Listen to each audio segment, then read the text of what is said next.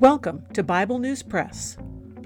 Our goal is to discuss biblical faith beyond cliches and buzzwords, whether such words are religious or political. Sometimes we sit around the table and fellowship. Sometimes we do a little time travel. It is all part of our journey with our Abba Father, who has given us the key to life. We do it with Jesus, and we do it together. Welcome. Hello, I'm Laura. I will be reading Isaiah chapter 58 from the World English Bible. Cry aloud, don't spare, lift up your voice like a trumpet. Declare to my people their disobedience, and to the house of Jacob their sins. Yet they seek me daily, and delight to know my ways. As a nation that did righteousness and didn't forsake the ordinance of their God, they ask of me righteous judgments they delight to draw near to God. Why have we fasted, they say, and you don't see? Why have we afflicted our soul, and you don't notice? Behold, in the day of your fast you find pleasure, and oppress all your laborers. Behold, you fast for strife and contention, and to strike with the fist of wickedness. You don't fast today so as to make your voice to be heard on high. Is this the fast that I have chosen? A day for a man to humble his soul? Is it to bow down his head like a reed and to spread sackcloth and ashes under himself? Will you call this a fast and an acceptable day to Yahweh? Isn't this the fast that I have chosen?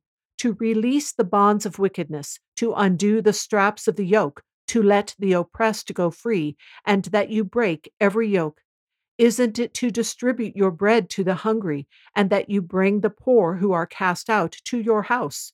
When you see the naked, that you cover him, and that you not hide yourself from your own flesh? Then your light will break out as the morning, and your healing will appear quickly. Then your righteousness shall go before you, and Yahweh's glory will be your rear guard. Then you will call, and Yahweh will answer. You will cry for help, and he will say, Here I am. If you take away from among you the yoke, finger pointing and speaking wickedly, and if you pour out your soul to the hungry and satisfy the afflicted soul, then your light will rise in darkness, and your obscurity will be as the noonday. And Yahweh will guide you continually, satisfy your soul in dry places, and make your bones strong. You will be like a watered garden and like a spring of water whose waters don't fail. Those who will be of you will build the old waste places. You will raise up the foundations of many generations. You will be called repairer of the breach, restorer of paths with dwellings.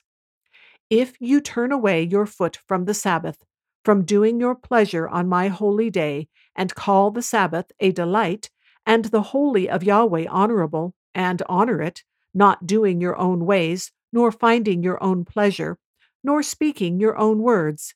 Then you will delight yourself in Yahweh, and I will make you to ride on the high places of the earth, and I will feed you with the heritage of Jacob your father, for Yahweh's mouth has spoken it.